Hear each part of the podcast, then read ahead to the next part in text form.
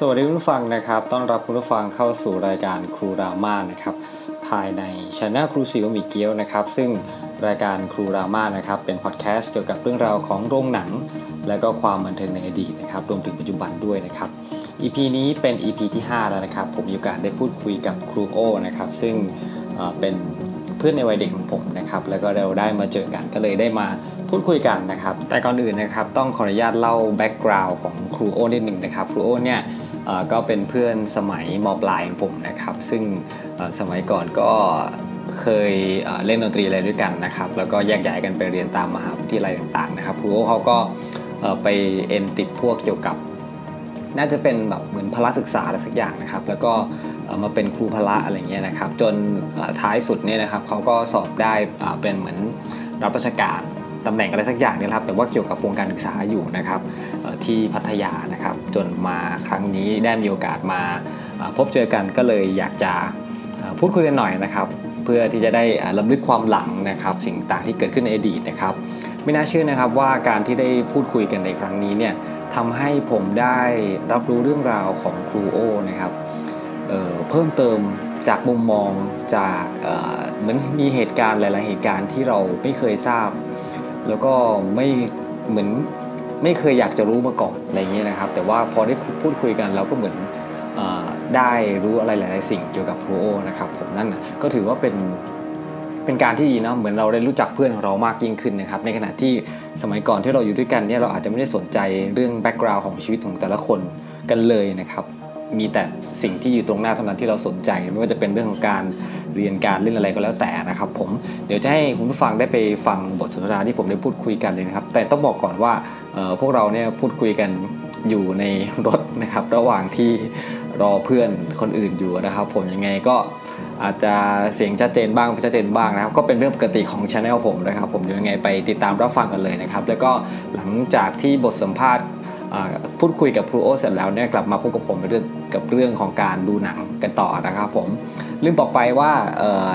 ที่ผมพูดคุยกับครูโอเนี่ยนะครับผมจะแบ่งเป็น 2 ตอนนะครับ ตอนแรกจะเป็นเรื่องของอเรื่องราวในวัยเด็กที่เป็นเกี่ยวกับโรงหนังนะครับ ที่ครูโอเนี่ยได้ไปเคยดูมานะครับ แล้วก็อีกตอนหนึ่งจะมีเรื่องเกี่ยวกับเเหมือนหนังกลางแปลงนะครับ ซึ่งก็พูดคุยกันยาวทีเดียวนะครับ เดี๋ยวจะให้ไปฟังใน EP หน้านะครับ ผมยังไงไปฟังกันเลยครับผม สวัสดีครับวันนี้ผมอยู่กับเพื่อนผมนะครับชื่อว่าโอนะครับกลับมาในเอ่อเลี้ยงรุ่นนะครับ ก็เลยอยากจะคุยกันเรื่องโรงภาพยนตร์ในอดีตนะครับ ที่เคยผ่านมาคุณโอเนี่ยอยู่จังหวัดอะไรครับ จังหวัดที่เจริญที่สุดในภาคอีสานครับแม่อำนาจเจริญครับอ่าเล่าให้ฟังหน่อยครับที่ที่ที่อำนาจเจริญเนี่ยนะครับ มีโรงหนังอะไร ที่อำนาจเจริญ เฉลิมศิลป์อ่ารามาใช่ไหมเฉลิมศิลป์รามาเฉลิศิลป์รามาครับใช่ครับ มันจะเป็นมี เฉลิมศิลป์รามาเนี่ยมันจะมีอยู่ที่กรุงเทพด้วยหรือที่ไหนนี่แหละ เราก็ไม่รู้ว่ามันเป็นอันเดียวกันหรือเปล่าหรือชื่อคล้าย ๆ กัน อ่าฮะ แต่ตอนที่เป็นเด็ก อ่า คนอำนาจเจริญจะบอกว่า อันนี้เป็นสาขาจากมาจากกรุงเทพอะไรอย่างอ๋นี้อามันแบบเหมือนมีเกรดอะไรเงี้ยอ๋อออ ยู่ที่กรุงเทพก็มีเข้าข้างตัวเองกันเถอะครับ ใช่ครับใช่อัปคเกรับรดตัวเองนิดนึง ส่วนอ่าอำนาจเจริญเอ้ยอะไรมีกี่ที่ มีกี่ที่ เฉลิมศิลป์มีที่เดียวเลยครับ ในในในในใช่ครับมีหนึ่งที่ คือพอดีผมก็ไม่ค่อยได้มาอยู่อำนาจเราอยู่ตอนโตแล้ว อยู่ตอนมัธยมแล้วอ้าวอยู่เมื่อก่อนไหน อยู่ตอนปฐมหกครับ ปหกปหกกลับมาอยู่ก็มาถึงปุ๊บพ่อพาไปเที่ยวในตัวอำเภอ อ่าตอนนี้นเป็นอำเภออยู่นะอ่าอ่าไปเที่ยวตัวอำเภอปุ๊บเห็นหนังเลย อ่าเรื่องอ่าอะไรนะโรงหนังมันใหญ่ไหมตรงนี้ก็ โรงหนังใหญ่โรงหนังใหญ่ใหญ่มาก สมัยก่อนนะโรงหนังสมัยก่อนที่ที่ใหญ่ๆเนาะใช่ ครับ คือโรงหนังเนี่ยจะมันจะมีพวกปิดวิกเอาหมอลำมาเล่นเอาพวกเพชรปินทองอะ ลุงแนบอะไรมาเล่นอะแต่ก่อนในโรงหนังอะตลกมีตเวลกทีเออมีตลกมีอืมอืมมีฉากมีม่านมีเวมันทีมีอารมณ์ประมาณว่าเป็นโรงละครอ่าใช่ใช่ใช่เลยใช่เลยอ่าภาพยนตร์ที่ได้ดูเรื่องแรกเรื่องอะไรนะครับเมื่อกี้อ่าอะไรนะเนี่ยลืมไปทีนี้เรื่องเรื่องเรื่องหนังจีนอะหนังจีนอ่าสมัยก่อนต้องเป็นหนังจีนกำลังใช่ภายในใช่ด้วยเหรอครัใช่บก็ไม่เชิงภายในเป็นหนังจีนเจ้าพ่ออ่อ่าาผู้หญิงฆ่าก็จะแตะประมาณผู้หญิงฆ่า หลังหลังจากผู้หญิงฆ่าอยู่มานิดเตินึมงหัวอ่าจากนั้นประมาณนั้นอ่า ฉันหลงไหมครับ ใช่ใช่แล้วก็พวกใช่พวกเชนลงพวกโจหวนฟ้าพวกอะไรนี่แหละ สมัยก่อนเนี่ยมันอ่าเอ่อค่าตั๋วเท่าไหร่จำได้ไหมยี่สิบบาทยี่สิบบาทยี่สิบบาทหรือสิบห้าบาทนี่แหละอ่านี่ก็ไม่ยี่สิบความรู้สึกที่เราแบบว่าเอ่อก็ยี่สิบนานเลยนะจนผมโตไปก็ยังยี่สิบยี่สิบอย่างนั้นนะนานเลยอ่าอ่าอ่าอืมแล้วความรู้สึกที่เราได้ไปดูหนังโรงหนังครั้งแรกที่ใหญ่ๆอลังการในความคิดเราตอนนั้นเป็นไงบ้างครับ คือถ้าถ้าจะย้อนเท้าความเนี่ยคือ การจะไปดูหนังเนี่ยมันลำบากมากเพราะว่าบ้านเราไม่ได้อยู่ในตัวเมืองอ่าใช่ใช่คือเมื่อก่อนอะบ้านผมไม่ได้อยู่คือตอนขายไม่ยอมหน้านะอยู่ที่ก่อนแหละคือไม่ได้อยู่ในตัวเมืองไงอืมการจะไปดูภาพยนตร์เนี่ยโรงหนังเนี่ยตื่นเต้นมากอืมแค่ไปดูโปสเตอร์บ้านผีปอบอะไรเงี้ยอ่าเมื่อก่อนนะอ่าบ้านผีปอบอะไรบุญชูอะไรเงี้ยอ่าแล้วก็หนังหนังจีนครับถ้าหนังฝรั่งก็ต้องเป็นแลมโบ้ ไดฮาร์ดยุคโน้นยุคนู้นไดฮาร์ดเนี่ยพ่อผมชอบดูแลมโบ้พ่อผมชอบดูอ่าบูสลิสอะไรอย่างงี้เนาะเอ่อเอาเช่าวิดีโอมาดูแล้วก็พอได้ไปดูในภาพยนตร์เนี่ยในโรมันงดูหอนังลังการ มันจะดูเล่มอ่า เป็นล่าสุดภาคล่าสุดอะไรไดฮาร์ดสามสองไดฮาร์ดสองนี่ครับตอนนั้นอะไดฮาร์ดสองไปอยากดูมากไดฮาร์ดแต่ว่าวันนั้นไม่ใช่ไดฮาร์ดพ่อพาไปพ่อพาไปเที่ยวในตัวอำเภออืมก็เลยขอพ่อแวะดูหนังก่อนได้ไหมได้ไหมอืมอ่า เฮ้ยไม่ใช่พ่อสิไปกับพี่ผู้ผิดกับพี่ ไปกับพี่ พี่พาไปนั้นนั้นอยู่ป .6 พอไปในตัวเมืองไปดูเฮ้ยเห็นหนังอ่าเลยบอกพี่เลยอยากจะดูหนังเออพี่ก็ไปซื้อของหนังจะฉายพอดีอ่ามีมีเงิน20บาทอ่าเอา20ก็พอบาทดีจ่ายปุ๊บเข้าไปดูเลย คนเดียว คนเดียวเลย คนเดียวคนเดียวเลยอยากดูอยากดูชอบ อยากดูมากเอ่อเรื่องเรื่องเรื่องสักอย่างอะไรนะเดี๋ยวนะผมนึกก่อนจักรใหญ่ตายกี่ชาติ ก็ขาดเทอมไม่ได้ ก็ขาดเธอไม่ได้มีไหมหนังจีนนะมีมีมีหนังจีนหนังจีน ตายกี่ชาติก็ขาดเธอไม่ได้เป็น คุณอะไรนะที่มันตายเป็นวิญญาณหรือเปล่าอ่าอ่าไม่ใช่หนังจีนว่านี่วะ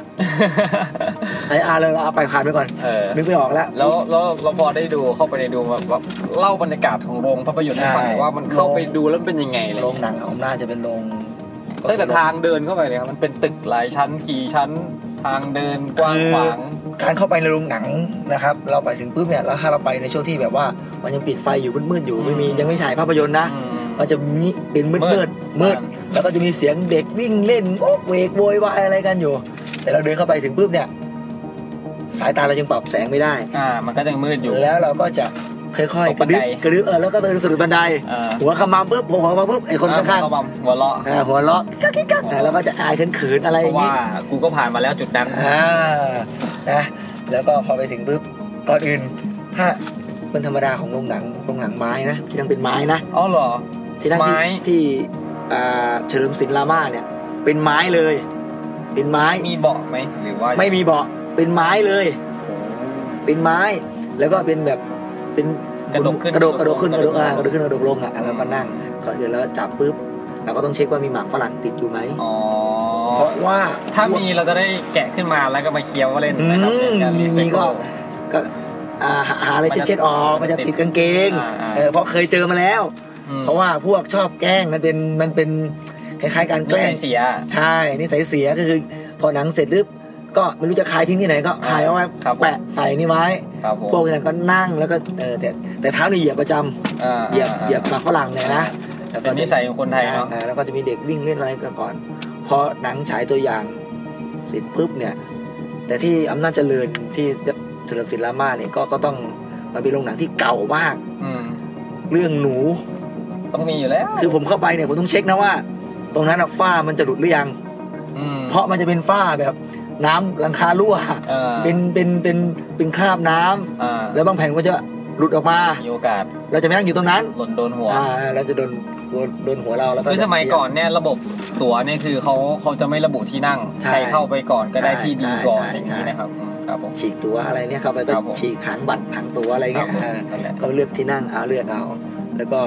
ดูดูๆไปก็เดี๋ยวจะมีหนูวิ่งมาชนเท้าชนขาอืมตกใจเออแล้วคนก็กรี๊ด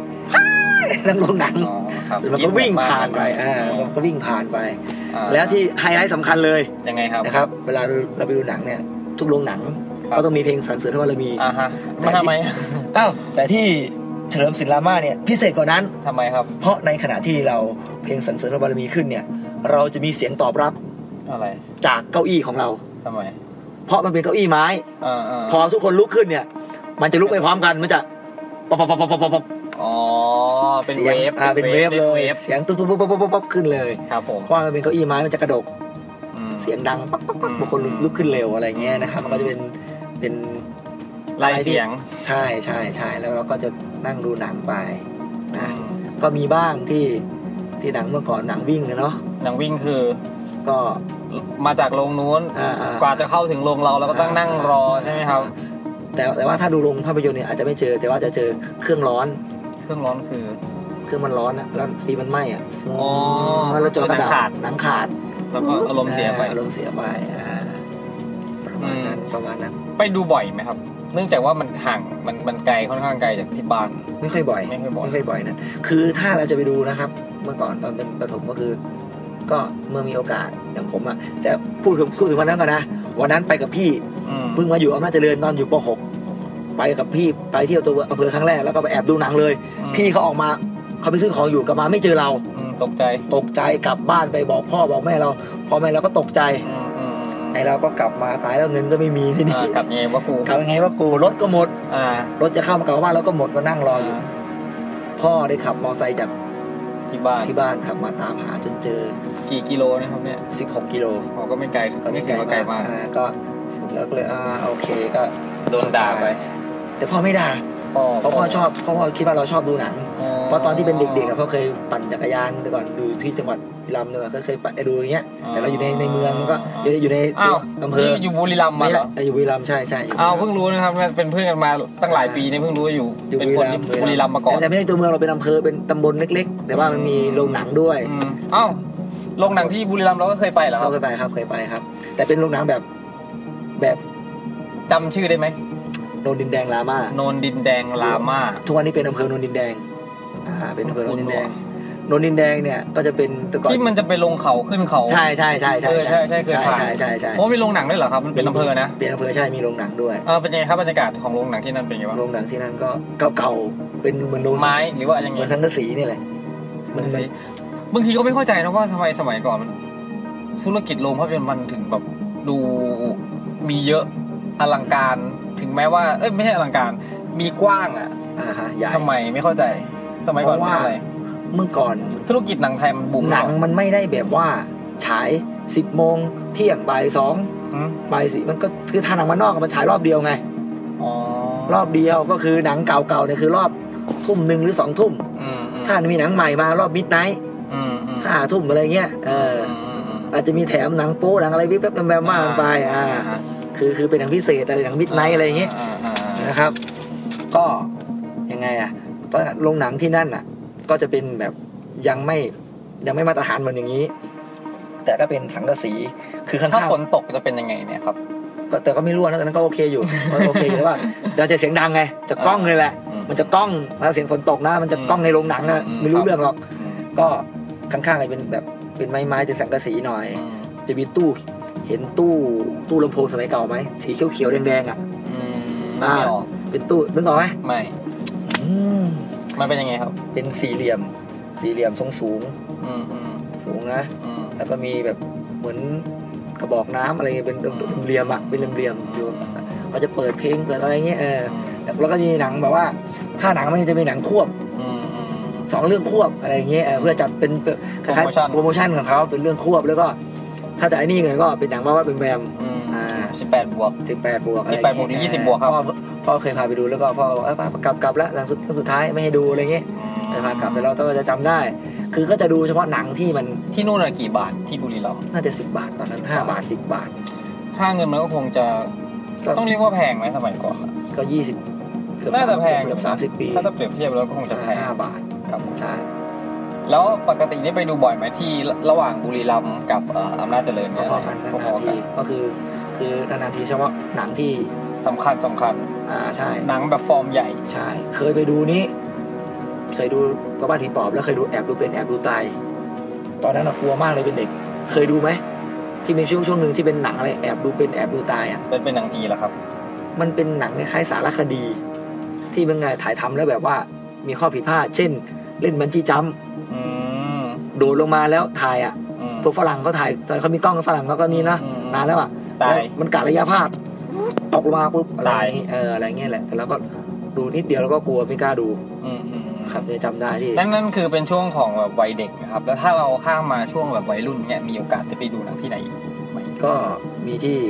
อ่านิวาดาไงครับที่นิวาดาที่อุบนราชใช่ธาครับนีใช่ครับคุณที่คุณพาไปอะครับ ผมพาไปเหรอครับ ใช่ครับไปตอนไหนครับเนี่ยอ่า ไปตอนเอ็นทรานป่ะครับ Entrance อ๋อใช่ที่ใช่จำได้แล้วดูหนังผีเออเออหนังไอเรื่องนี้แหละอะไรวะ หนังวัยรุ่นอะสามถึงสามกลัวกล้าอาฆาตอะไรอย่างใช่ไหมครับ บ้าถ้าทำสุสามกลัวก็ฆ่าฤดูนี้ยโสธรามาจะไม่ดูกับมึง ไม่ไม่ไม่ไม่ไม่ฤดูกับมึงวะจำได้ว่าดูที่อุบลหรือเปล่าวะเออนั่นแหละเออเป็นยังไงบ้างครับเนวดาเป็นยังไงบ้างบรรยากาศเดวดาก็ก็เริ่มรู้สึกว่า มันไม่ใช่สมัยก่อนแล้วเนวดา มันเป็นแบบมันเริ่มเป็นมัลติเพล็กซ์ ใช่มันเริ่มใช่จะใช่จะจะดีขึ้นก็อ่าไม่จะดีที่สุดก็ไม่ดีอยู่ระดับกลางแต่ว่าถ้าถ้าในเขตต่างจังหวัดก็โอเคแล้วๆสมัยก่อนโอเคที่สุดแล้วนะครับในเขตในเขตแถวอีสานใต้นี่คืออมคือเนวดาคือมีชื่อเสียงแล้วอืมอืมเพราะเราเคยเห็นแต่เนวดาเป็นรถฉายหนัง แล้วที่ผมประทับใจ ตอนนั้นอยู่เด็กๆเลยลองตะแลบแป๊บอืมอ่าบอลลองสเกา ดาทัดหน้าตะกัวทุ่งเอาทัดเออลองตะแลบแป๊บทัดหน้าตะกัวทุ่งแล้วก็ไอไอไอบ้าบ้าๆดาราเล็กๆอะไออะไรนะไอตะไอตักบริบูรณ์อ่าโอเคตักบริบูรณ์เป็นเด็กเป็นเด็กที่เต้นกับทัดอ่าอ่าอ่าอะไรนะ คุณมาจากไหนอืมคุณเป็นใครไม่ซ้ำกันหรอกอะไรเงี้ยอืมเต้นตึ๊ดตึ๊ดท่าเต้นท่าเท้าเท้าไฟอืมแล้วก็สำที่สำคัญเลยเนี่ย ผมชอบเลย หางตั๋วแลกรองเท้ารองตะแลบแป๊บอืมโอ้ยผม คิดว่าผมต้องได้แน่ๆได้ไหมครับ ไม่ได้ครับว้าอืมอยากได้มากเลยแต่กับรองเท้าอะอ่ามันฮิตอยู่นั่นน่ะเออจำได้มันฮิตฮิตฮิตฮิตประมาณนี้ครับประมาณนี้ จะจำได้ว่าเรื่องเนี้ย มันมันเข้าโรงภาพยนตร์มั้งแต่ไม่รู้ว่าได้ไปดูหรือเปล่าอืมโรงภาพยนตร์ที่เนี่ยแหละครับที่ยโสอะครับเดี๋ยวนั้นเราอยู่ประถมนะป .5 ป .4 ป .4 ป .4 ป .5 นี่แหละถ้าผมจำไม่ผิดครับผมรองตะแลบแป๊บแล้วพอมาที่ยโสเนี่ยครับได้ได้มีโอกาสได้ไปดูโรงภาพยนตร์ในยโสเคยโรงภาพยนตร์ชื่อว่า โสธรรามาใช่ไหมมาทันสุนทรมาเนาะทันทันดิครัทับนผมทันทันเรื่องอะไรที่เราไปดูครับจำได้ไหมหลายเรื่องอยู่ไหมเรื่องที่ถือว่าตอนนั้นฮอตมากๆเลยสองสี่เก้าเก้าอันธพาลของเมืองอืมอ่าดูเสร็จแล้วผมกลับมาผมมาโกนหัวเลยครับ ผมสกินเฮดเลยครับครับแต่ผมไม่ได้ถ่ายรูปไว้อะเสียดายตอนนั้นทำไมนู้นมันมีที่ให้ถ่ายด้วยเหรอครับใช่เรื่องการถ่ายภาพนี่ไม่ใช่เรื่องใช่ง่ายๆนะครับ ต้องมีแบบใช่ใช่เป็นเป็นอีเป็นตากล้งาอนงใหญ่ๆเอออะไรอย่างงี้ครับผมนะก็อ่า แต่แต่แต่แต่ ตอนที่ผมจะมาอะมันจะมีเรื่อง โลกทำไมให้นายคนเดียวอันนี้ก็คือโรงแตกเต๋า ที่อำนาจเจริญก็โรงแตก แน่น หมายถึงว่าแตกนี่ถึงว่าคนแน่นคนเยอะจัดหลายรอบอะไรเงี้ยอ่าแล้วที่โสธรรามาเนี่ยบอกว่ากระจกตู้ขายตั๋วแตก อืมใช่ไหมมึงได้ข่าวไหม จำไม่ได้ กูได้ข่าว ผมได้ข่าวเพราะว่าเพื่อนบอกตอนนั้นมาอยู่ยโสแล้วก็เพื่อนบอกเออเนี่ยมาดูอะไรเงี้ยอืมอืมอืมเขาว่าไอ้ฟิลนี่ยังไม่สู้ สองสี่เก้าเก้าเออเนอะอะไรเงี้ยเออเนอะคนดันดันกันเข้าไปซื้อตั๋วอืมเวอร์มากตอนนั้นก็สองสี่เก้าเก้าอันธพาลครองเมือง เป็นเมียเราต้องอดทนในวลีนี้อืมพิติอ่าคือหนังเรื่องนี้เป็นวลีในหนังเนี่ยผมชอบมากเลยนะวลีเนี้ยผมเล่นมานานละอืมเป็นเป็นเมียเราต้องอดทนอืมที่ติ๊กบอกกับบอกมากี่คนครับ บอกกับแชมเปญอะแชมเปญเอ็กซ์แล้วก็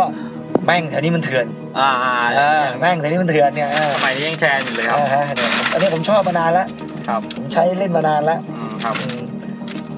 นั่นแหละก็เป็นโรงหนังที่ที่เป็นสมัยก่อนเนอะภาพยนตร์มันรู้สึกแบบมันเป็นอะไรที่แบบบูมๆเนาะคือหมดนะครับ คือหมดของภาพยนตร์ทั้งทั้งเพลงเมื่อก่อนเออเมื่อก่อนเพลงเราเหมือนหนังหนังเราก็จะรอว่า คือเราอยู่บ้านนอกอะอืม เราเห็นแต่ข่าวในทีในโทรทัศน์ไม่ด้วยความที่มันเข้าถึงยากใช่ด้วยอะไรกว่ามันจะมาถึงเรา อ่า เพราะว่ามันต้องรอให้ให้ ให้ไอ้นี่ก่อน ให้ให้ ให้ออกจากกรุงเทพก่อน อืม ก่อนจะมาเข้าจังหวัดใหญ่อืม ๆขอนแก่นอุบลอุดรอะไรก่อน อืมแล้วมันถึงถึงยโส อืมมาถึงจังหวัดเล็กๆอือะไรอมย่างงี้ใช่ใช่ใช่ ประมาณนั้นอ่าโอเคนะครับนั่นก็เป็นเรื่องราวภาพยนตร์ในสมัยอดีตนะครับ ที่เราได้พูดคุยกับคุณโอนะครับวันนี้ขอบคุณมากครับ ครับครับสวัสดีครับ ครับผมก็จบไปแล้วนะครับ ถือว่าเป็นตอนแรกนะครับที่ได้เอ่อพูดคุยกับครูโอนะครับผมยังคงเหลืออีก 1 EP นะครับหนึ่งตอนนะครับ เดี๋ยวยังไงมาฟังในครั้งหน้านะครับ ที่จะมาพูดคุยเรื่องเกี่ยวกับอ่าหนังกลางแปลงนะครับเดี๋ยวนี้ก็เออยังเห็นมีอยู่นะครับ ผมไม่อยากจะเชื่อว่าเออ หนังกลางแปลงทุกวันนี้นะครับ ผมจะบอกว่าไงดีผมก็เสิร์ชหาข้อมูลนนี้เนาะแล้วก็ไปเจอใน Facebook อะไรเงี้ยครับก็เลยเออแบบหน้าจอเออเขาเรียกว่าอะไรอะจอภาพยนตร์จอหนังอะไรเงี้ยก็ยิ่งใหญ่อลังการมาก แล้วก็มีกิจกรรมหลายๆกิจกรรมนะครับที่เขาทำกันในหนังกลางแปลงนะครับผมยังไงเดี๋ยวคราวหน้าเดี๋ยวมาพูดคุยกันดีกว่านะครับตอนนี้นะครับเดี๋ยวเรามาพูดคุยกันเรื่องหนังที่ผมได้มีโอกาสไปดูนะครับ ก็ดีหน่อยนะฮะที่ผมเนี่ยมี Account ของ IMDB ใช่ไหมครับ เป็นเหมือนเป็นเว็บไซต์ที่เกี่ยวกับหนังดูข้อมูลต่างๆเนี่ยนะครับ ก็เขาจะมีให้เช็คอินนะครับ หมายความว่าถ้าเราไปดูหนังหรือดูซีรีส์อะไรมานะครับ ที่มีข้อมูลอยู่ในฐานข้อมูลของ IMDB นะครับเราก็สามารถจะเช็คอินไว้นะครับคราวนี้ ก็สามารถย้อนกลับมาดูได้ว่าเราเคยดูเรื่องอะไรมาบ้างนะครับผมเพราะว่าไม่ได้พูดคุยเรื่องหนังนี้ก็มานานแล้วเหมือนกันนะครับเท่าที่ผ่านมานี่คือหลายเดือนแล้วนะครับ ก็มีเช็คอินมีเซฟไว้ในนี้คือเยอะมากนะครับ จนแบบมันจะมันจะจบไหมเนี่ยนะครับมันเยอะมากนะครับล่าสุดที่เราพูดคุยกัน น่าจะเป็นตั้งแต่เรื่องของอะไรนะ Fantastic Beast นะครับ นานมาแล้วเหมือนกันนะครับ ที่ได้พูดคุยไว้ตั้งแต่สมัยนู้นนะครับ ผมจนมาผ่านมาตอนนี้ก็คือมีหนังหลายเรื่องที่ที่ได้ดูผ่านมาแล้วนะครับ ผมจะเริ่มยังไงดี เอาอย่างนี้แล้วกันครับ ก็เริ่มเริ่มเป็นเรื่องหนังไล่ไล่มาจากสมัยผู้สมัยก่อนนะครับ เมื่อตั้งแต่อดีตจนถึงปัจจุบันแล้วกันไล่เลียงมานะครับก็จะมีเรื่องที่ผมได้ได้ดูนะครับ ก็จะมีเรื่อง อันนี้อาจจะไม่ได้ดูในโรงหนังนะครับ เป็นหนังญี่ปุ่นเรื่องว่าเรื่องว่านะครับหนังที่ชื่อว่า Kids on the Slope นะครับ เป็นหนังญี่ปุ่นนะครับ ซึ่งเป็นเรื่องราวเกี่ยวกับนักเรียน 2 คนนะครับ คนหนึ่งจะเป็น 3 คนด้วยซ้ำไปผู้หญิง 1 ผู้ชาย2นะครับ ที่น่าจะเหมือนแอบชอบคนเดียวกันอะไรเงี้ยนะครับ แล้วก็คนหนึ่งผู้ชายคนหนึ่งนะครับ ก็จะเป็นแบบแนวนักเลงนักเลงหน่อยนะครับ แล้วก็ผู้ชายอีกคนหนึ่งก็จะเป็นแบบเนิร์ดนะครับใส่แว่นอะไรเงี้ยครับแล้วก็มีผู้หญิงอีกคนหนึ่งนะครับที่เป็นแบบออกแนวเหมือนเป็น connection ของสองสองคนเนี่ยครับสิ่งที่เขามีเหมือนกันทั้งสามคน connection ของ common อย่างที่ที่เป็น something in common ของเขาก็คือเขาชอบดนตรีเหมือนกันนะครับ ในนี้ก็จะเป็นแนวแนวแบบแจ๊สแจ๊สอะไรหน่อยนะครับ ซึ่งก็จะมีเรื่องราวดราม่าต่างๆนะครับที่เป็นเกี่ยวกับเหมือน วัยรุ่นวัยรุ่นนะครับที่ทำให้เหมือนคนเราเคยพบกันนะครับ ก็จะมีเหตุอะไรสักอย่างที่ทำให้จะต้องแยกย้ายกันไปนะครับ อะไรก็แล้วแต่นะครับเป็นเรื่องอย่างนี้แหละนะครับ แต่ว่ายังไงก็ตามนะครับ ก็ผมชอบนะเรื่องนี้เพราะว่ามันแบบมันมีเรื่องของดนตรีนะครับพอได้เห็นทุกคนมาเล่นดนตรีด้วยกันอะไรเงี้ยมันรู้สึกแบบเออแบบมันมีความสุขกับเขาอะครับ มันมีความอิ่มเอม ในเรื่องของดนตรี ถ้าคนที่แบบว่าไม่ได้ชอบดนตรีอะไรเงี้ยอาจดูแล้วอาจจะ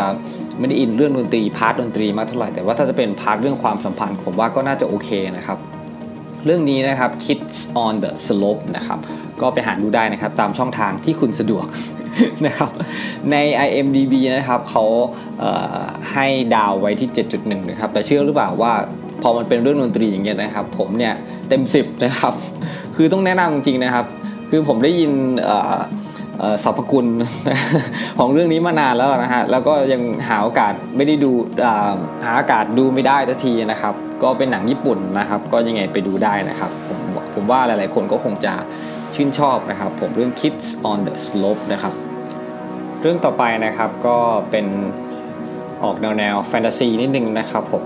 เเรื่องนี้คือ The House with a Clock in its Walls นะครับ เกี่ยวกับ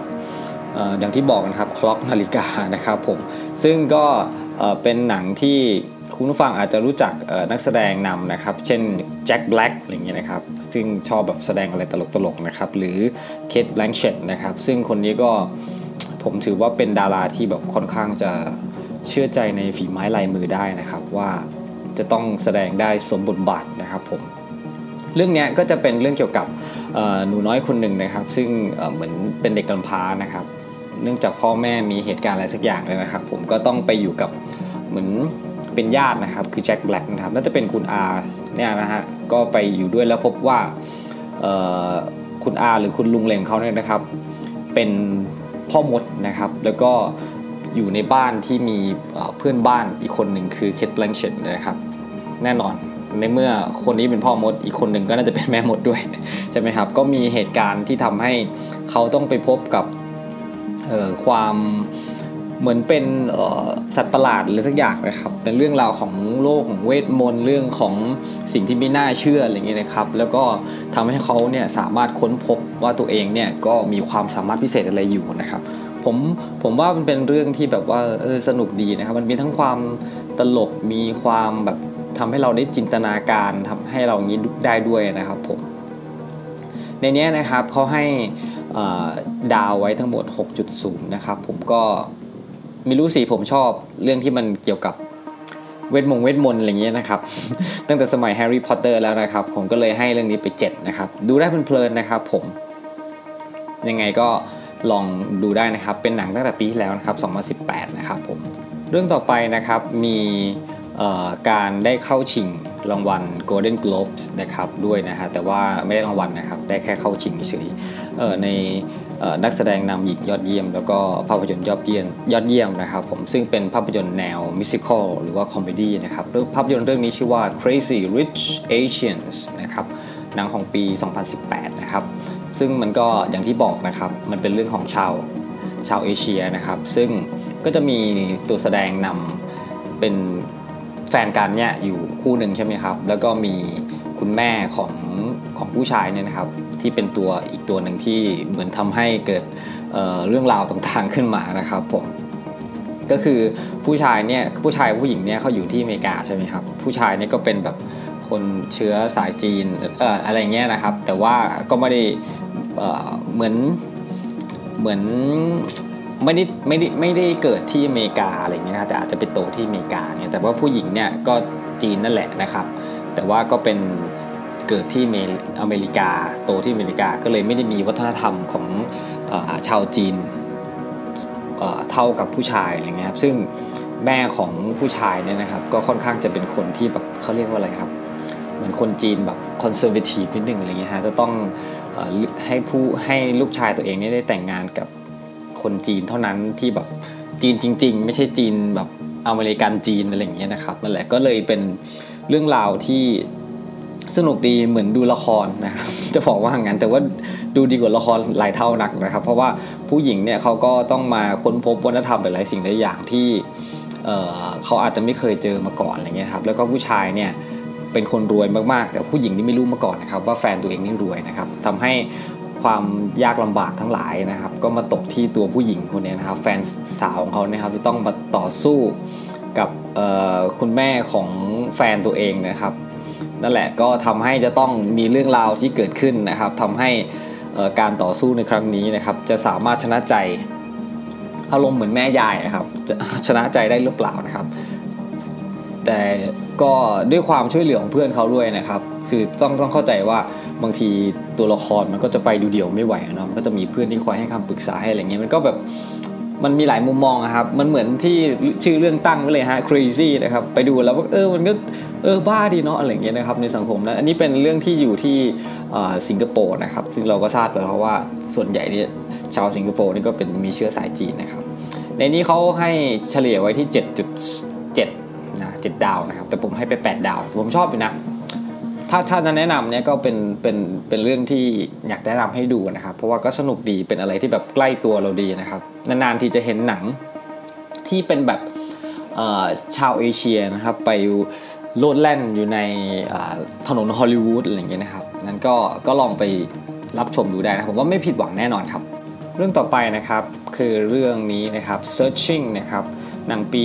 2018 นะครับ ก็เป็นแบบแนวแนวดราม่าแล้วก็มีให้ลุ้นมีให้สงสัยนะครับว่าจะเป็นยังไงนะครับ เพราะว่ามันเป็นเรื่องของเด็กผู้หญิงคนหนึ่งกับคุณพ่อของเขานะครับ เด็กผู้หญิงคนนี้อายุ 16 ปีนะครับ ซึ่งหายตัวไปนะครับ แล้วก็เขาก็ไม่ได้อยู่กับคุณพ่อของเขานะครับ เพราะว่าเหมือนไปเรียนต่อที่อื่นอะไรเงี้ยนะครับ ส่วนใหญ่แล้วเนี่ยก็จะพูดคุยกับพ่อเนี่ยนะครับทางไม่ว่าจะเป็น เขาเรียกว่าอะไรฮะเทคโนโลยีต่างๆครับที่สามารถติดต่อสารกันได้ไม่ว่าจะเป็นการ FaceTime หรือว่าโปรแกรมแชทต่างๆนะครับ Skype อะไรเงี้ยนะครับ ซึ่งก็ทำให้ดูเหมือนว่าคุณพ่อนี่ก็ได้พูดคุยกับลูกของเขาคนนี้นะครับอยู่สม่ำเสมอเหมือนเป็นครอบครัวที่อบอุ่นนะครับ เหมือนแบบรู้จักลูกตัวเองดีอะไรครับ ไม่น่าจะมีอะไรเกิดขึ้นอะไรสักอย่างเนี่ยนะครับ ไม่น่าจะหายไปอย่างเงี้ยนะครับ จนท้ายสุดแล้วเนี่ยลูกลูกสาวเขาเนี่ยก็หายตัวไป ซึ่งก็เป็นเดือดเป็นร้อนให้กับคุณพ่อเนี่ยต้องมา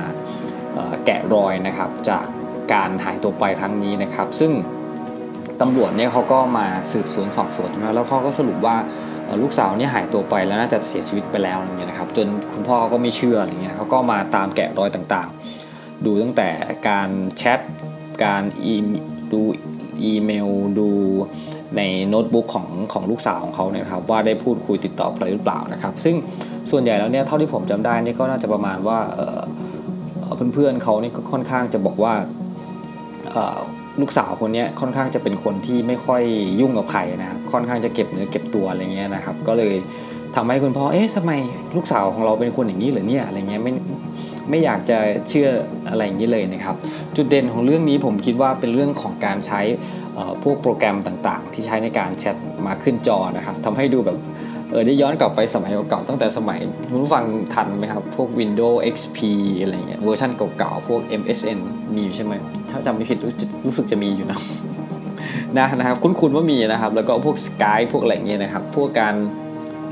คือการส่งข้อความหากันนะครับ texting กันอะไรเงี้ยส่วนใหญ่คนไทยไม่ค่อยใช้เนาะการส่งข้อความหากันสมัยนี้นะครับ เพราะว่ามันเป็นเสียตังค์นะครับ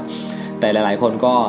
ชอบใช้เหมือนกันนะครับ ซึ่งส่วนใหญ่แล้วเนี่ยถ้าถ้าเราใช้พวกโทรศัพท์ iPhone ด้วยกันเนี่ยการส่งข้อความหากันจะไม่เสียตังค์ใช่ไหมครับแต่ถ้าส่งหาเบอร์โทรศัพท์ที่มันเป็นแบบโทรศัพท์ธรรมดาทั่วไป มันจะเสียตังค์คนก็เลยไม่ค่อยนิยมใช้นะครับ ซึ่งผิดกัน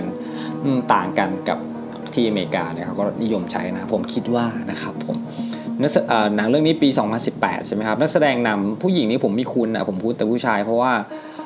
คนนี้คือจอห์นโชนะครับคุ้นเพราะว่าเคยดูหนังเรื่อง Star Trek ไหมครับที่เป็นแบบเกี่ยวกับอวกาศอะไรเงี้ยนะครับนั่นแหละเขาก็ได้แสดงมาตั้งหลายเรื่อง 3 เรื่องมั้งนะครับ ก็เลยเออมาเห็นบทบาทที่แบบเป็นเขาเป็นชาวเกาหลีนะครับ แต่ว่าก็เหมือนไปอยู่ที่อเมริกาตั้งแต่เด็กๆอะไรเงี้ยได้ได้เห็นบทบาทของชาวเอเชียนำมันก็เลยแบบโอ้โห เออว่ะมัน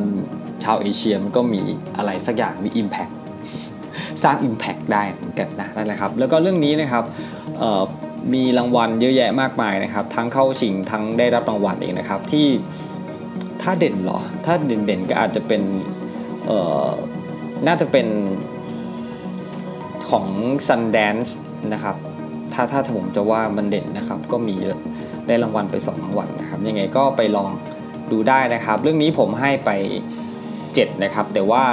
IMDB ที่เขาเฉลี่ยให้มานี่ 7.7 นะครับ ไม่ให้น้อยเหมือนกันนะ แต่ว่าตอนดูนี่ก็สนุกดีนะครับ ยังไงลองดูได้ ซึ่งหาดูได้ใน Netflix นะครับผม เรื่องต่อไปนี้ผมก็เป็นดูเป็นหนังเก่าหน่อยนะครับ ก็ดูได้ใน Netflix เช่นเดียวกันนะครับ เรื่อง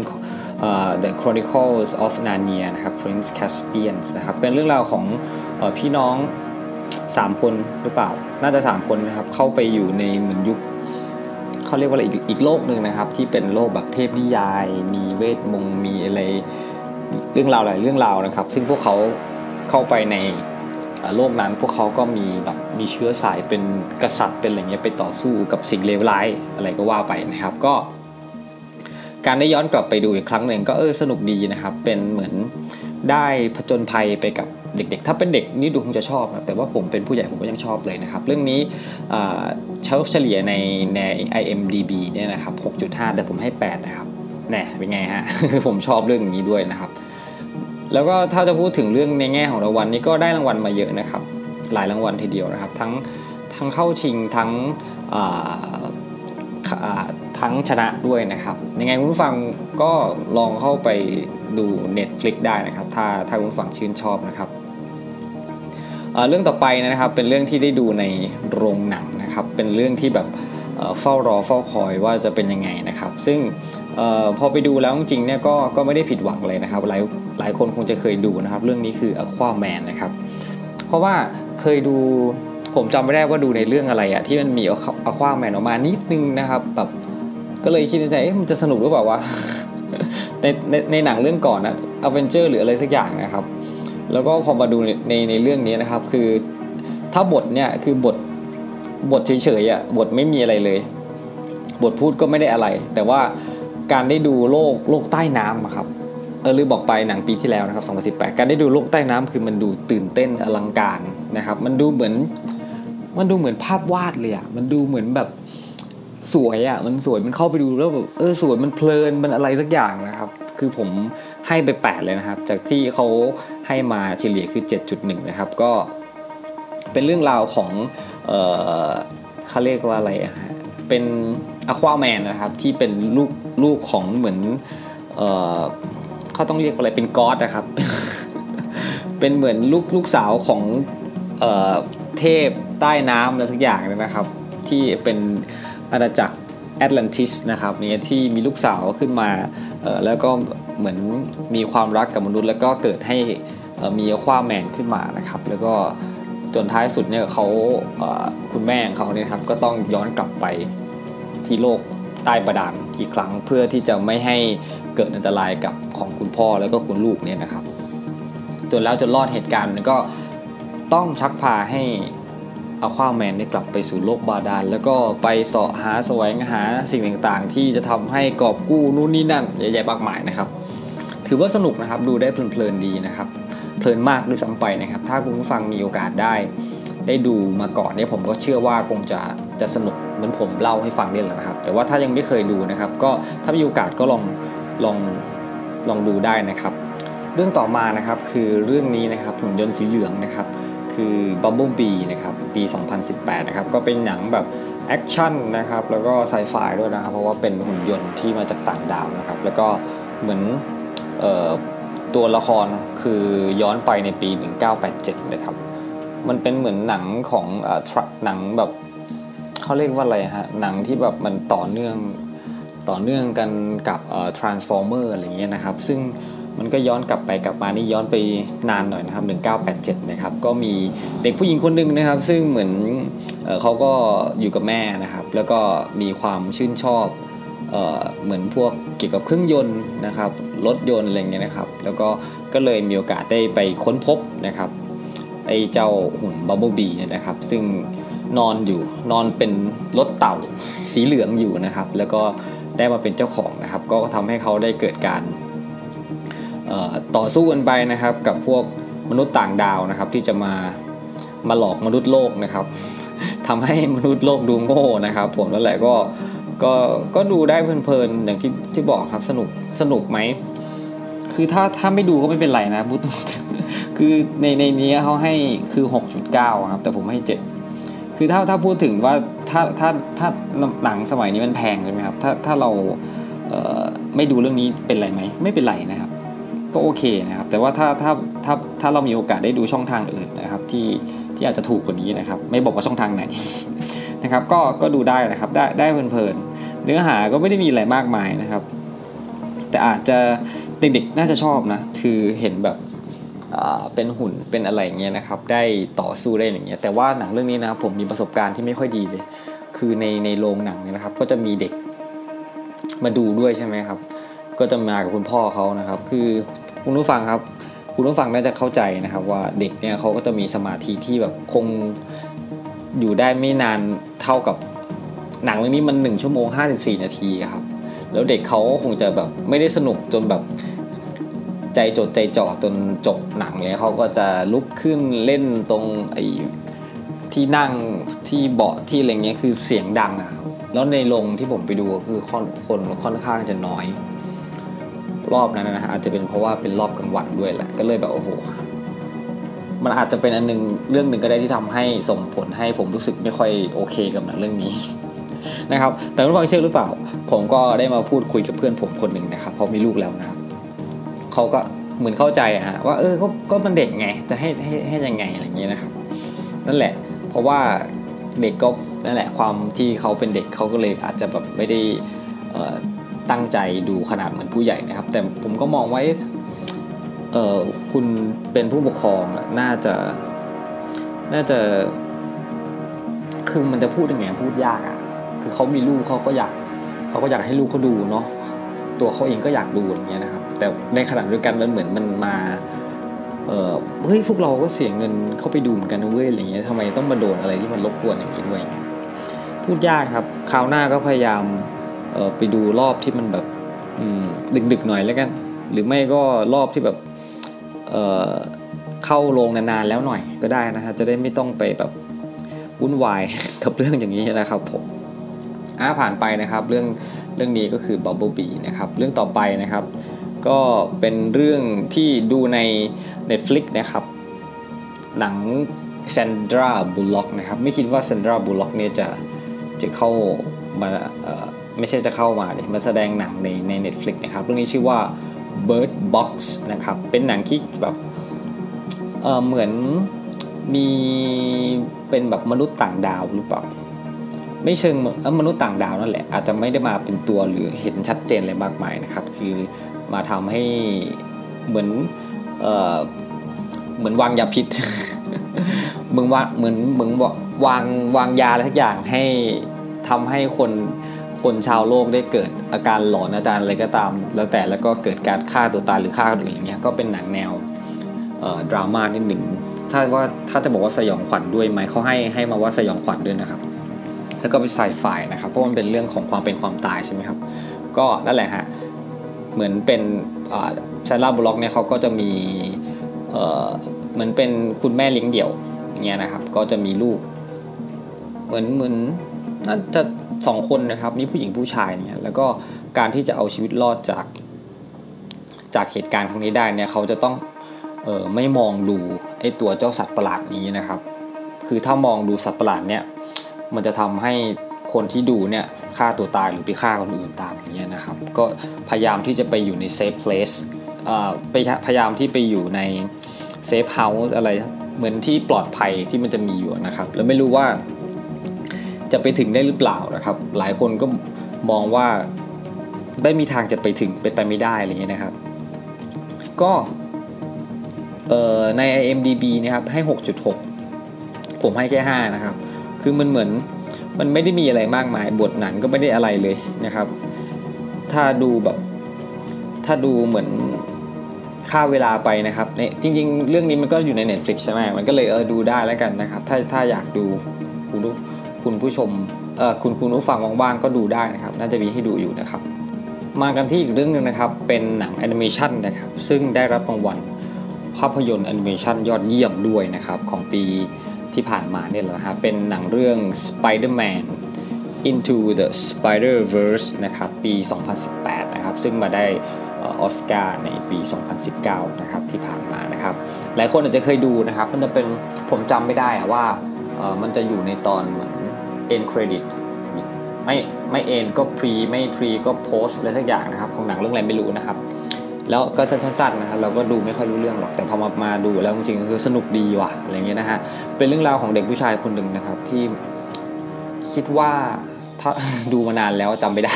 คิดว่าน่าจะแบบออชอบสไปเดอร์แมนอย่างเงี้ยนะครับ แล้วเขาก็เหมือนได้รับพลังสักอย่างมานะครับทำให้เเขา ต้องมาช่วยเหลือโลกอะไรก็ว่าไปนะครับ แต่ว่ามันจะมีความพิเศษหนึ่งคือ มันเหมือนมีสไปเดอร์แมนจากอีกโลกหนึ่งเหมือนจะเป็นลูกโลกโลกเสมือนอะไรอย่างเงี้ยนะครับผมก็ไม่เข้าใจว่ามันเสมือนกันยังไง มันอาจจะมีสักอย่างแบบโลกที่เกิดไปพร้อมกันอย่างเงี้ยนะแล้วก็เป็นปีเตอร์พาร์เกอร์ในเวอร์ชันอีกเวอร์ชันหนึ่งที่แบบเออแก่แล้วหมดไฟแล้วหมดหมดทุกสิ่งทุกอย่างแล้วเหมือนคนเหมือนวัยใกล้เกษียณอะไรเงี้ยนะครับ ก็กลับมาเจอกับเด็กคนนี้นะครับ แล้วก็ยังมีสไปเดอร์แมนอีกหลาย ๆ โลกนะครับ ที่เป็นทั้งคนปกติเป็นหุ่นเป็น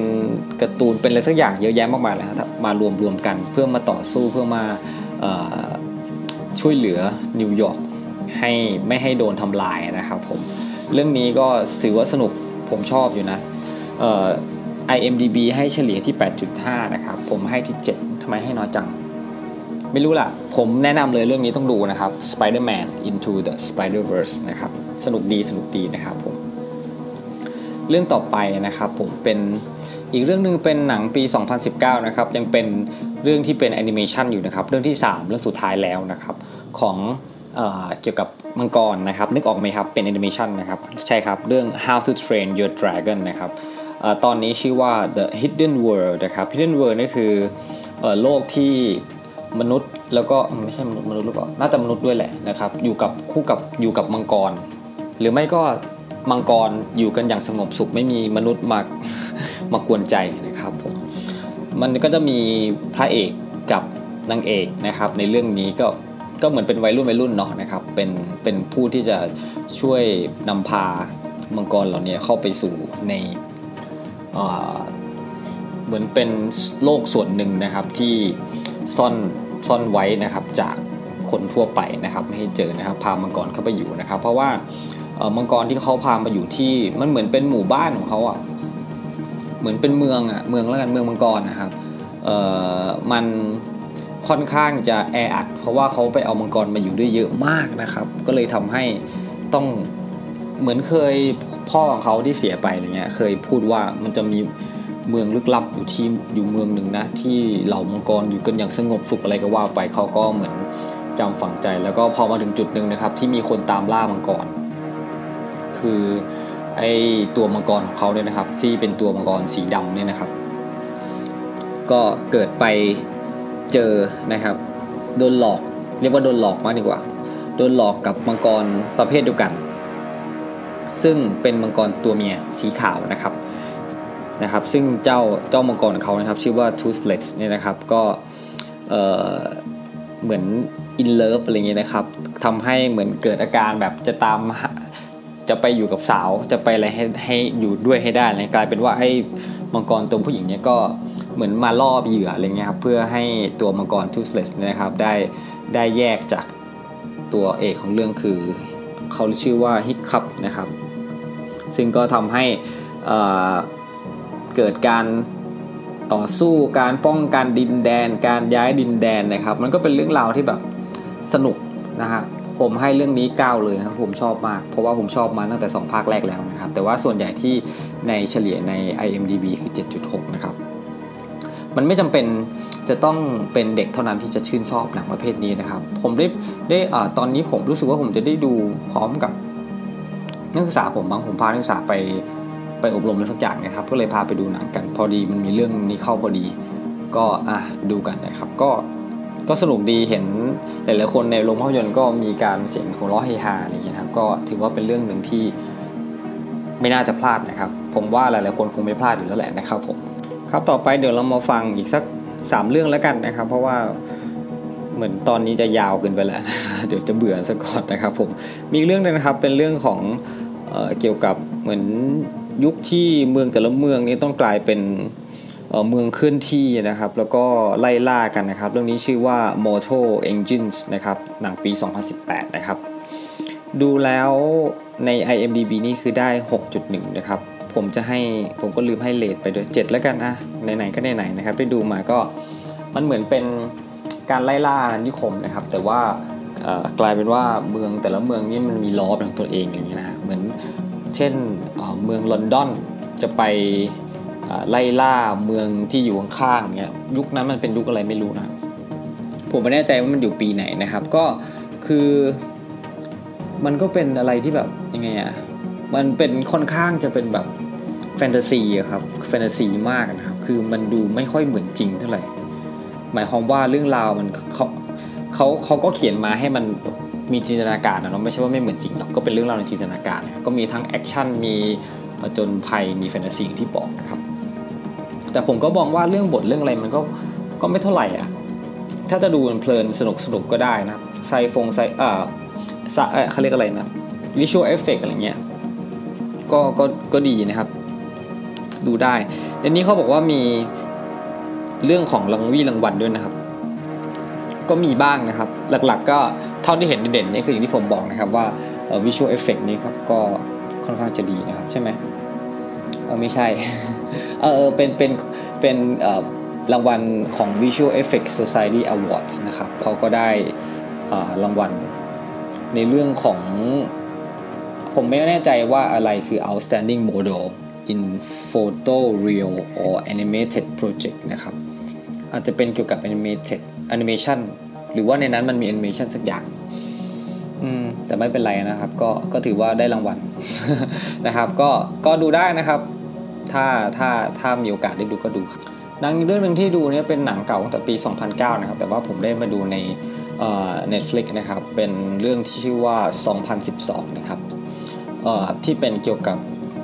action ไหม action นะครับ แล้วก็ adventure ผจญภัยนะครับ แล้วก็เป็นเรื่องของไซไฟแนววิทยาศาสตร์นะครับ เพราะว่า มีคนหนึ่งคือเขาเป็นนักเขียนด้วยนะครับ แล้วก็เป็นเหมือนนักธรณีวิทยาทุกอย่างนะครับ ซึ่งเหมือนออไปไปรู้เรื่องผลกระทบสักอย่างของโลกนะครับ ที่มันแบบเกิดเปลือกเหมือนเปลือกโลกมันเกิดการเคลื่อนตัวมีทำให้เหมือนโลกจะล่มสลายอะไรอย่างเงี้ยนะครับ แล้วเขาพยายามจะพาลูกของเขาเนี่ยนะครับ ให้รอดพ้นจากวิกฤตวิกฤตการณ์ในครั้งนี้นะครับ ซึ่ง นั่นแหละนะครับเขาก็เลยได้มีโอกาสทำทุกวิถีทางเพื่อที่จะพาตัวเองนะครับทำให้ตัวเองมีชีวิตรอดเอง ก็ถือว่าเป็นเรื่องที่สนุกดีนะครับ เพราะว่ามันมันเหมือนได้ลุ้นตามมาว่าจะเกิดอะไรขึ้นนะครับ แต่ว่าทำไมในเฉลี่ยเนี่ยคือ 5.8 เองนะครับใน IMDB นะครับแต่ผมให้ 7 แล้วกันนะครับผมผมเพราะว่าผมก็ไม่รู้ดีผมก็ชอบดีสนุกดีนะครับ มันเหมือนต้องดูต้องดูเหมือนอะไรอะความเห็นแก่ตัวของคนนะครับ เพราะว่าการที่เอาจะเอาชีวิตรอดเนี่ยก็เหมือนถ้าตัวเองจะต้องรอดบางทีต้องทิ้งคนอื่นอย่างเงี้ยแต่ในขณะที่บางคน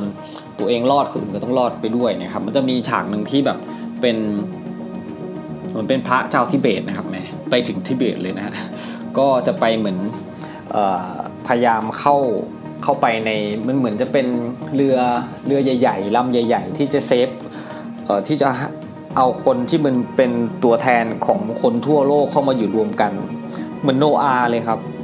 คือคัดเลือกคนเฉพาะคนรวย หรืออะไรที่เป็นแบบเเหมือนเผ่าพันธุ์ดีๆ เรียกว่าอะไรอะสัตว์ต่างๆที่แบบเอามาเป็นเหมือนพ่อพันธุ์แม่พันธุ์อะไรเงี้ยนะครับ นั่นแหละเขาก็เข้าไป แต่พอดูไปดูมาหลังๆนี่ผมรู้สึกว่ามันเหมือนเคยดูเลย คุ้นๆฉากมันคุ้นๆนะครับ แต่ก็ไม่เป็นไรผมก็ดูจนจบแหละสุดแล้วผมก็ชอบนะครับ เพราะมันเป็นเรื่องของ นอกเหนือจากการแบบผจญภัยแล้วมันเป็นเรื่องของมนุษย์ด้วยอะความเห็นแก่ตัว ความรักครอบครัว ความพยายามจะกระสือกระสนดิ้นรนเพื่อจะเอาชีวิตให้รอดให้ได้อย่างนี้นะครับ ก็ถือว่าเป็นเรื่องนึงที่สนุกดีนะครับ ก็ดูได้นะครับ ผมจะมาปิดท้ายอีกหนึ่งเรื่องนะครับ คือหนังภาพยนตร์ไทยนะครับ เรื่องว่าเฟรนด์โซนนะครับเป็นหนังของปี 2019 นะครับ ซึ่ง ก็ดูในตัวอย่างนะฮะมันก็สนุกดี ฉะนั้นก็เลยตั้งใจที่จะซื้อตั๋วเข้ามาดูนะครับก็เป็นเรื่องราวเกี่ยวกับเฟรนด์โซนนะครับหมายถึงเพื่อนกันผู้ชายผู้หญิงเป็นเพื่อนกัน แต่ว่าไม่ได้รักกันรักกันนั่นแหละ แต่แบบเหมือนผู้หญิงเขาก็มีความยังไงเนี่ยฮะความรักให้คนอื่น แต่ผู้ชายเนี่ยก็เหมือนจะตามไปเรื่อยอย่างเงี้ยครับแบบแต่ว่ามัน ให้คำจำกัดความได้แค่คำว่าเพื่อนนะครับอะไรเงี้ยนะครับ ก็เป็นเรื่องที่ตลก คือเรื่องนี้ตลกดีนะ ผมให้ เออทำไมผมให้น้อยจังเลยเขาให้ใน IMDB นะครับ 7.6 แต่ผมได้ให้แค่ 6 เองอะจำได้ว่ามันสนุกดีนะครับ มันเหมือนสนุกสนุกแต่ว่าบทหนังมันมันไม่เท่าไหร่ไงนะครับ เพราะว่าเออบางทีไอ้คนที่เป็นผู้ชายเนี่ยนะครับ มันก็ มันออกจะเวอร์เกินไปว่าอะไรแบบบางทีเราไปเที่ยวกับแฟนของเราอยู่ดีนะครับ ที่ที่จังประเทศหนึ่งคุณผู้หญิงคนนี้ก็เกิดแบบอกหักรักคุดอยู่อีกประเทศหนึ่งผู้ชายคนนี้ก็ต้องตามไปอีกประเทศหนึ่งเพื่อเพื่อจะไปหาเพื่อนคนนี้นะครับ ซึ่งไม่ได้ไม่ได้มีวีแววจะได้เป็นแฟนหรืออะไรอย่างเงี้ยนะครับ ไปนะครับ มันก็เลยน่าจะเป็นเรื่องนี้แหละที่ผมก็เลยแบบมันบทมันมันแปลกๆอย่างเงี้ยแต่ว่า มันก็ดูได้นะสำหรับสนุนหนังไทยนะครับ ถ้าคุณผู้ฟังมีโอกาสได้ได้ดูนะฮะก็ก็ลองดู มีคอมเมนต์หนึ่งเขาบอกว่า heart warming movie นะโอ้โหใครเนี่ยนะ ให้มาซะเยอะเจอดาวเต็มเลยนะครับ บอกว่าเป็นหนังที่แบบทำให้ดูมีความสุขเนาะไม่รู้สินะฮะลองดูแล้วกันนะครับอ่าเดี๋ยวคราวหน้ามาพูดคุยกันต่อนะครับยังมีหนังอีกเยอะเลยนะครับ ที่ได้ดูยังไม่นับเรื่องซีรีส์นะครับ เพราะว่าผมห่างหายจาก รายการนี้ไปนานนะครับ ผมยังไงก็ลองติดตามรับฟังนะครับลืมบอกไปว่าพวกพวกเราเนี่ยนะครับมาที่ช่องทางใหม่นะครับ คือของ Anchor นะครับ Anchor นะครับเป็นเหมือนแพลตฟอร์มทั้งอย่างนะครับ สามารถดาวน์โหลดได้นะครับ หรือจะดูเออหรือจะฟังตามปกติช่องทางปกติ Spotify Apple อ่า Music นะครับหรือไอ Apple Music หรือเปล่าเออไม่ใช่ Apple Podcast นะครับ หรือจะที่ไหนก็ตามที่คุณรับฟังนะครับ ฝากติดตาม ที่เพจครูสี่บะหมี่เกี๊ยวด้วยนะครับใน Facebook หรือว่าจะใน Twitter นะครับ ก็ติดตามกันได้นะครับ ผมก็จะแชร์ตอนใหม่ตอนใหม่นะครับ แล้วก็ติดตามรายการต่างๆ ที่อยู่ในเครือครูสีบะหมี่เกี๊ยวด้วยนะครับ วันนี้ลาไปแล้วขอบคุณมากสวัสดีครับ